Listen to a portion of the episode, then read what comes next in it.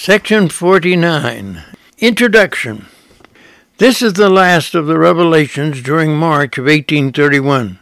The brethren in Kirtland were very pleased when Lyman Copley joined the church. He belonged to a colony of people who were called the Shaking Quakers. However, their formal name was the United Society of Believers in Christ's Second Appearing. A whole colony of these people were located near Cleveland, which was not far distant, and Copley was anxious to have the missionaries go with him to preach the restored gospel to the Shakers.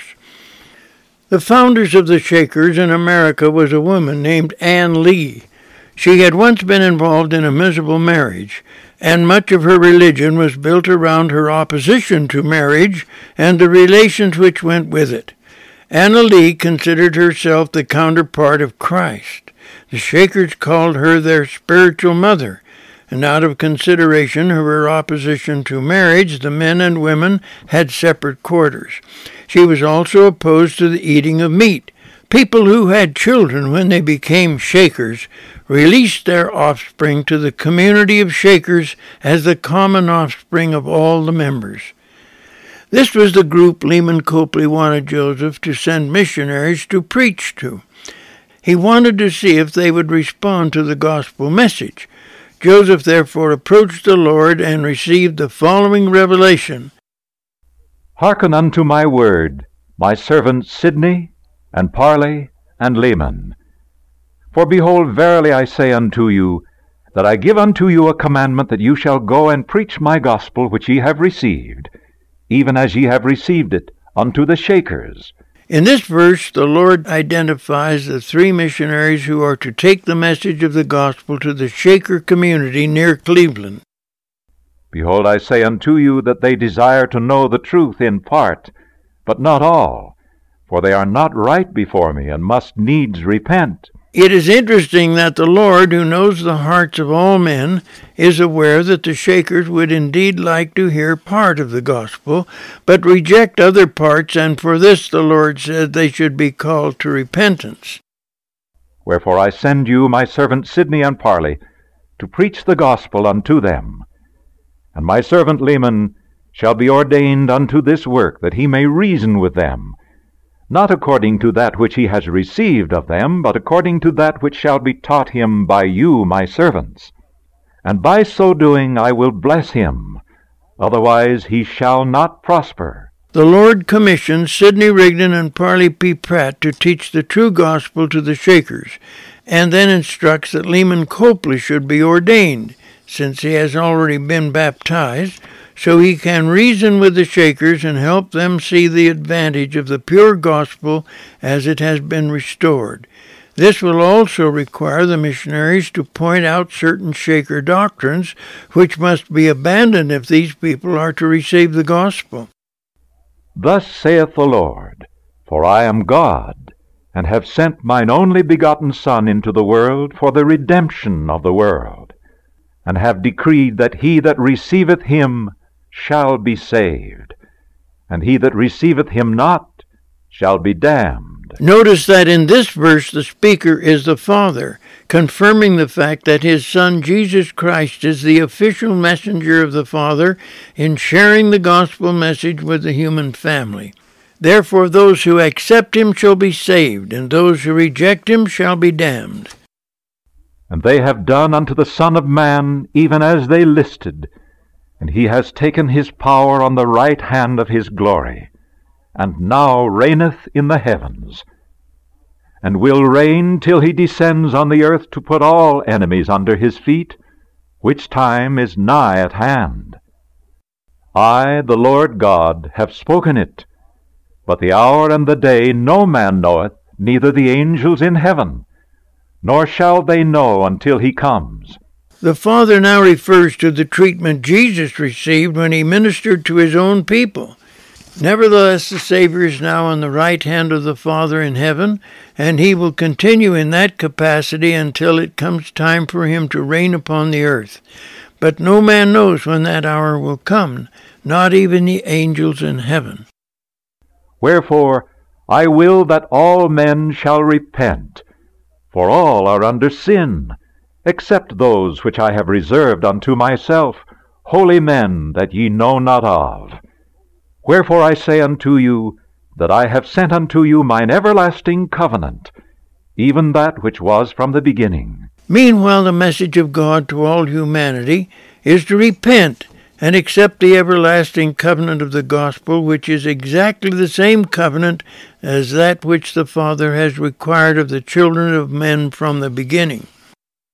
And that which I have promised, I have so fulfilled, and the nations of the earth shall bow to it, and if not of themselves, they shall come down, for that which is now exalted of itself shall be laid low of power. The Father affirms that before the second estate has run its course, the nations of the earth will have become subject to the Son voluntarily, or the power of God will be manifest in such a way that they will gladly bow to its authority. Wherefore I give unto you a commandment, that ye go among this people, and say unto them, like unto mine apostle of old, whose name was Peter, Believe on the name of the Lord Jesus who was on the earth and is to come, the beginning and the end. Repent and be baptized in the name of Jesus Christ, according to the holy commandment, for the remission of sins. And whoso doeth this shall receive the gift of the Holy Ghost by the laying on of the hands of the elders of the church. Now the revelation begins to get down to specifics. It says that the preaching of the Shakers against marriage is false, and it is not ordained of God. In fact, the ordinance of marriage comes as a command of God. And again, Verily I say unto you, that whoso forbiddeth to marry is not ordained of God, or marriage is ordained of God unto man. The Lord also lays down the fundamental rule of marriage, which is the command that a man shall have but one wife. This is the doctrine laid down by Jacob in Jacob chapter 2 verse 27. And then he says if the Lord desires to have seed raised up unto him, he will give a commandment authorizing multiple families. Otherwise the rule will prevail that a man shall have but one wife. And that is set forth in Jacob chapter 2 verse 30. Wherefore it is lawful that he should have one wife, and they twain shall be one flesh. And all this that the earth might answer the end of its creation, and that it might be filled with the measure of man, according to his creation before the world was made. Marriage is designed to help fulfill the purpose of the earth, which was to fill the planet with mankind according to the Lord's original purpose and design. And whoso forbiddeth to abstain from meats, that man should not eat the same, is not ordained of God. For behold, the beasts of the field, and the fowls of the air, and that which cometh of the earth, is ordained for the use of man for food and for raiment, and that he might have in abundance. Furthermore, anyone who preaches that the consumption of meat is a violation of the commandment of the Lord is not ordained of God, the Lord declares that the animal kingdom is ordained by God for the benefit of man. The animal life is to provide mankind with both food and raiment. But it is not given that one man should possess that which is above another. Wherefore the world lieth in sin. And woe be unto man that sheddeth blood, or that wasteth flesh, and hath no need. Furthermore, the hoarding of food, so that some have an abundance while others have little or none, is a sin. And any man who goes out and wantonly kills animals, so that it wastes their flesh, is also committing a sin against God. And again, verily I say unto you, that the Son of Man cometh not in the form of a woman, neither of a man travelling on the earth. The Lord seems to be going down the list of basic Shaker beliefs and denouncing the most fundamental beliefs they have been teaching. He now says that the Son of Man does not appear in the form of a woman, neither as an ordinary man walking over the earth. His next coming will be accompanied by the shaking of the heavens and the earth. Mountains will fall and valleys will be exalted. There will be no doubt in anybody's mind when that glorious second coming occurs. Wherefore be not deceived, but continue in steadfastness, looking forth for the heavens to be shaken, and the earth to tremble and to reel to and fro, as a drunken man, and for the valleys to be exalted, and for the mountains to be made low, and for the rough places to become smooth. And all this when the angel shall sound his trumpet. But before the great day of the Lord shall come, Jacob shall flourish in the wilderness, and the Lamanites shall blossom as the rose. Then the Lord tucks in a prophecy of his own concerning the Lamanites. He says, Before his coming, these lowly people will have become exalted and blossom as a rose. Zion shall flourish upon the hills, and rejoice upon the mountains, and shall be assembled together unto the place which I have appointed. Furthermore, Zion, the location of which God has not yet revealed, will cover the hills and the mountains, and God's people will be assembled upon them. Behold, I say unto you, Go forth as I have commanded you. Repent of all your sins. Ask, and ye shall receive. Knock, and it shall be opened unto you. Behold, I will go before you, and be your rearward. And I will be in your midst, and you shall not be confounded. In these two verses, the Lord appears to be talking to the whole church, but especially to these missionaries. They are to repent of their sins, seek the guidance of the Lord, and then they will not be confounded. Behold, I am Jesus Christ, and I come quickly. Even so. Amen. Now we come to an interesting statement. This revelation started out as though God the Father was talking and certifying to the divinity of his Son. Now we are told that it is Jesus Christ that has been talking to us all the time, but giving the message of the Father in the first person. Now a historical note. Unfortunately, this mission was a complete failure. The brethren read this revelation to the colony of Shakers, but they flatly rejected it. Not only did the missionaries fail to convert any of the Shakers, but Lyman Copley, the one Shaker who had joined the church, lost his testimony and completely nullified the covenant he had made with the Colesville Saints. It will be recalled that he had agreed to let them occupy the land in Thompson, about 16 miles from Kirtland. As we mentioned earlier, his apostasy created chaotic confusion among the Colesville Saints who had settled at Thompson. This eventually forced the Colesville Saints to leave Ohio altogether and take up a forced march toward Missouri. Section 50 Introduction This revelation came at a difficult time for Joseph Smith. Emma Smith was expecting her twins and had not been well. The Saints were arriving from New York, and it was a chore getting teams to transport the newcomers from Lake Erie to various sites near Kirtland. This was a pressing concern. In fact, so many converts were coming into the church, it was difficult to manage the affairs of the various branches which were springing up all around Kirtland. This was aggravated by the fact that the manner of worship by some of the converts was alarming to such men as Parley P. Pratt and others because of the behavior of these people. He wrote, quote, As I went forth among the different branches, some very strange spiritual operations were manifested, which were disgusting rather than edifying. Some persons would seem to swoon away and make unseemly gestures, and be drawn or disfigured in their countenances. Others would fall into ecstasies, and be drawn into contortions, cramps, fits, etc. Others would seem to have visions and revelations which were not edifying and which were not congenial to the doctrine and spirit of the gospel. In short, a false and lying spirit seemed to be creeping into the church. Unquote. This is from the autobiography of Parley P. Pratt, page 61. Joseph was busy working on the revision of the scriptures, but when several of the brethren complained about the behavior going on in some of the branches, the prophet consented to approach the Lord for counsel.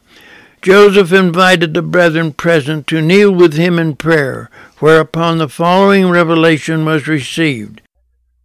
Hearken, O ye elders of my church, and give ear to the voice of the living God. And attend to the words of wisdom which shall be given unto you, according as ye have asked and are agreed as touching the church and the spirits which have gone abroad in the earth. Behold, verily I say unto you, that there are many spirits, which are false spirits, which have gone forth in the earth, deceiving the world. And also Satan hath sought to deceive you, that he might overthrow you. The Lord acknowledged that there are many strange spirits abroad among the people. Their evil intent is to deceive the world and especially the saints. Some of the members of the church are especially vulnerable to these false spirits which pretend to have messages from God. Behold, I, the Lord, have looked upon you, and have seen abominations in the church that profess my name. It was shocking to have the Lord reveal that there were certain wicked practices and various acts of abominable wickedness spreading among certain members of the church. But blessed are they who are faithful and endure, whether in life or in death, for they shall inherit eternal life. Nevertheless, the Lord said that He was very pleased with the saints who remained faithful and were willing to face all kinds of oppression and persecution, even unto death if necessary. He said, These will be the only ones who will inherit eternal life. But woe unto them that are deceivers and hypocrites! For thus saith the Lord, I will bring them to judgment. Behold, verily I say unto you, there are hypocrites among you, who have deceived some, which has given the adversary power. But behold, such shall be reclaimed. But the hypocrites shall be detected and shall be cut off, either in life or in death, even as I will. And woe unto them who are cut off from my church, for the same are overcome of the world. On the other hand, the hypocrites who are trying to pass themselves off as righteous saints, but are actually wicked in their private lives, will all be exposed and brought to judgment. Of course, it is a terrible disgrace to have joined a church and then be excommunicated because of wickedness and evil practices that have become known among the people. Wherefore, let every man beware lest he do that which is not in truth and righteousness before me. It is the responsibility of each individual person to examine his life and make certain it conforms to the commandments of God. And now come, saith the Lord, by the Spirit unto the elders of his church, and let us reason together, that ye may understand. Let us reason, even as a man reasoneth one with another, face to face. Now when a man reasoneth, he is understood of man, because he reasoneth as a man. Even so will I, the Lord, reason with you, that you may understand. As Isaiah said, the Lord wishes to reason with his people, so the Lord can be understood. Wherefore I, the Lord, ask you this question Unto what were ye ordained? To preach my gospel by the Spirit, even the Comforter which was sent forth to teach the truth the commandment of the Lord to the elders of the church were simple. They were ordained to teach the basic gospel principles of repentance and obedience to God's commandments.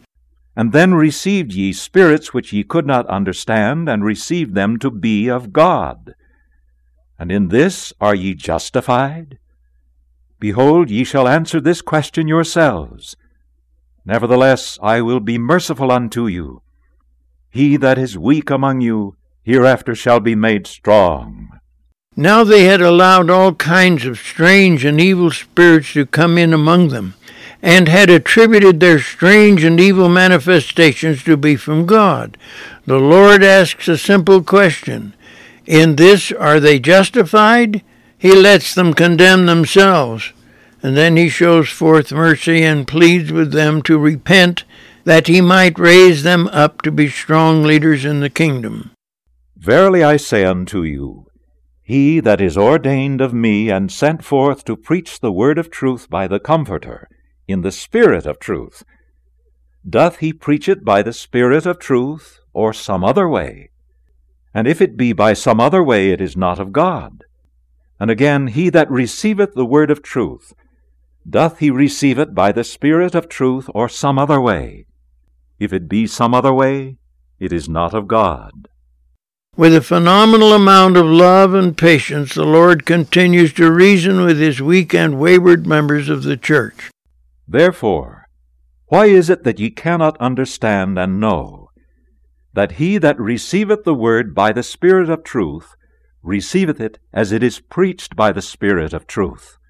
Wherefore he that preacheth and he that receiveth understand one another, and both are edified and rejoice together. And that which doth not edify is not of God, and is darkness. The test of the various spirits is a simple one. If they do not edify and reflect the sweet Spirit of God, they come from the dark regions of Satan. That which is of God is light, and he that receiveth light and continueth in God receiveth more light, and that light groweth brighter and brighter until the perfect day. And again, verily I say unto you, and I say it that you may know the truth, that you may chase darkness from among you. The first duty of an elder of Israel is to clearly distinguish light from darkness, both for himself and to those whom he is promulgating the gospel. His second task is to sweep darkness out of their midst. He that is ordained of God and sent forth, the same is appointed to be the greatest.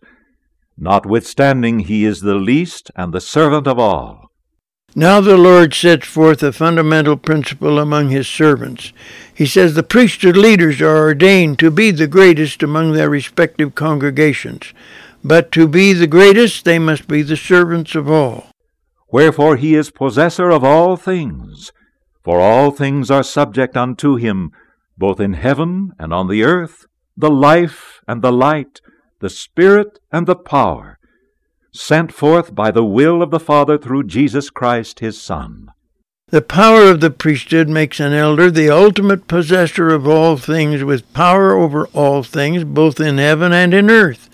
But this requires that he administer his office through the Spirit of the Lord. But no man is possessor of all things, except he be purified and cleansed from all sin.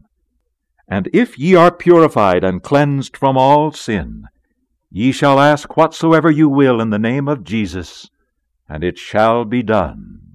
But no elder in the priesthood can exercise his high office unless he is purified and cleansed of all sin. When that refined purity is achieved, the priesthood can ask the Father for any righteous desire in the name of Jesus Christ, and it will be granted unto him. He can gain control of these evil spirits which are preying upon the people. Remember, you are at the head, the Lord says, and these evil spirits are subject to you. But know this it shall be given you what you shall ask. And as ye are appointed to the head, the spirits shall be subject unto you.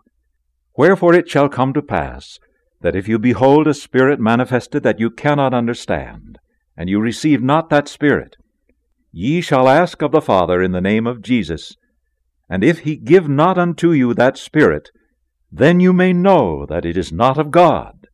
And it shall be given unto you power over that spirit, and you shall proclaim against that spirit with a loud voice that it is not of God, not with railing accusation, that ye be not overcome, neither with boasting nor rejoicing, lest you be seized therewith. Of course, as the gospel is being restored, there are many righteous manifestations from the spirit world. Wherefore, if a priesthood holder finds it impossible to discern the actual purpose of a particular spirit, he should appeal directly to the Father. And if it is revealed that it is an evil spirit, the priesthood holder should denounce it in a firm voice. But it must be done in humility and not in a railing accusation by boasting of his priesthood power as though it were his own. If this happens, the evil spirit may take possession of him. Only through the power and spirit of Christ can you overcome an evil spirit. He that receiveth of God, let him account it of God, and let him rejoice that he is accounted of God worthy to receive. And by giving heed and doing these things which ye have received, and which ye shall hereafter receive, and the kingdom is given you of the Father, and power to overcome all things which are not ordained of him. It is extremely important when you have been able to exercise the power of God that you attribute what you have done to God and not to yourself. The power of the priesthood is over all things, but only through the power of God, not the priesthood holder. And behold, verily I say unto you, Blessed are you who are now hearing these words of mine from the mouth of my servant, for your sins are forgiven you. Now the Savior extends his mercy to every person in the room and says their sins are forgiven them. Let my servant Joseph Wakefield, in whom I am well pleased, and my servant Parley P. Pratt, go forth among the churches and strengthen them by the word of exhortation. Now the Lord is giving direct commissions to his servants to build up the weak and trembling branches of the church in this vicinity.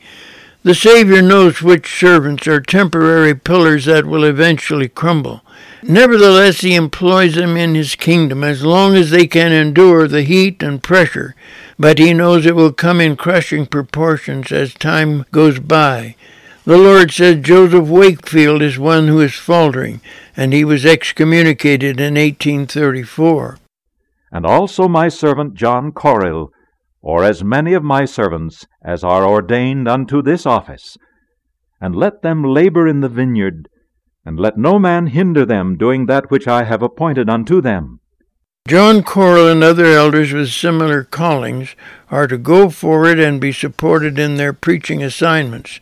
John will do a good work for quite some time, but eventually he will become an enemy of the prophet and later suffer excommunication in 1839. Wherefore in this thing my servant Edward Partridge is not justified. Nevertheless, let him repent, and he shall be forgiven. Behold, ye are little children, and ye cannot bear all things now. Ye must grow in grace and in the knowledge of the truth.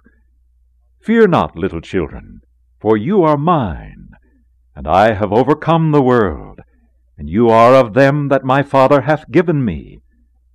And none of them that my Father hath given me shall be lost, Edward Partridge was just learning his duties as bishop of the church, and he apparently had used his authority to give instructions to some of the brethren that prevented them from fulfilling their missionary assignments. The Lord says the bishop was in error and must not allow bureaucratic decisions to interfere with the direct callings of the priesthood. The Lord then goes on to say that the Father has given him certain righteous pillars and he will not lose any of them. It is interesting how many early leaders launched out with great fervor and then dwindled away as time went by. And the Father and I are one. I am in the Father, and the Father in me. And inasmuch as ye have received me, ye are in me, and I in you. Wherefore I am in your midst, and I am the good shepherd and the stone of Israel. He that buildeth upon this rock shall never fall. And the day cometh that you shall hear my voice, and see me, and know that I am. Watch therefore, that ye may be ready. Even so. Amen. The Savior wishes to remind his followers that he and his Father are one. He assures them that someday they will see him, and the task of each priesthood holder is to prepare for that great day and be ready when the Savior reveals himself in power to take over his kingdom. Then they will know that he is the Good Shepherd and the cornerstone of all Israel. If you liked this podcast and would like access to other materials by W. Cleon Skousen, you can find them online at skousenlibrary.com.